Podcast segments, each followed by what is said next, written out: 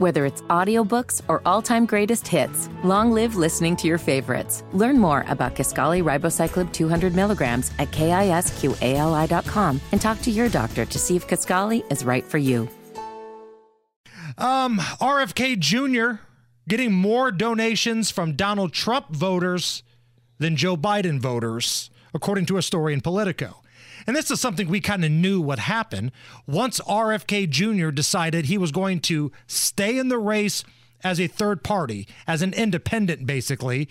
This was going to hurt Donald Trump more than Joe Biden.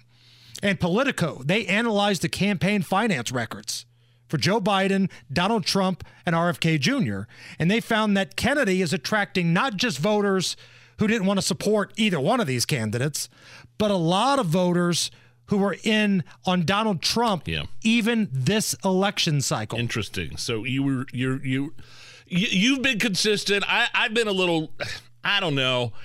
You've been consistent in saying that RFK Jr. is going to siphon votes away from from uh, Donald Trump. Yes. right. Because we know that the Democrats, from polling, don't don't want Joe Biden to run again.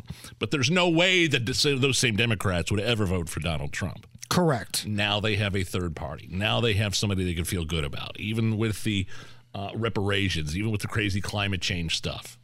Correct. the way that I feel about the mayor's race in Indianapolis, there's a lot of people that feel that way about the national presidential race. And some of these people were, I think, originally just going to say, screw it. I'm going to hold my nose. I'm going to vote for Trump. I hate the guy, but Joe Biden can't even walk. You know, this guy, you know, he's a total zero. The economy was better with the orange man. I hate him. I hate what I'm about to do, but I'm going to pull the trigger. Well, now they've got another option. So a lot of these people who were going to begrudgingly vote for Trump because Biden was such a zero, they can sleep easy at night knowing neither one of those people got their vote. And again, it's kind of where I'm at with this mayor's race here in Indy.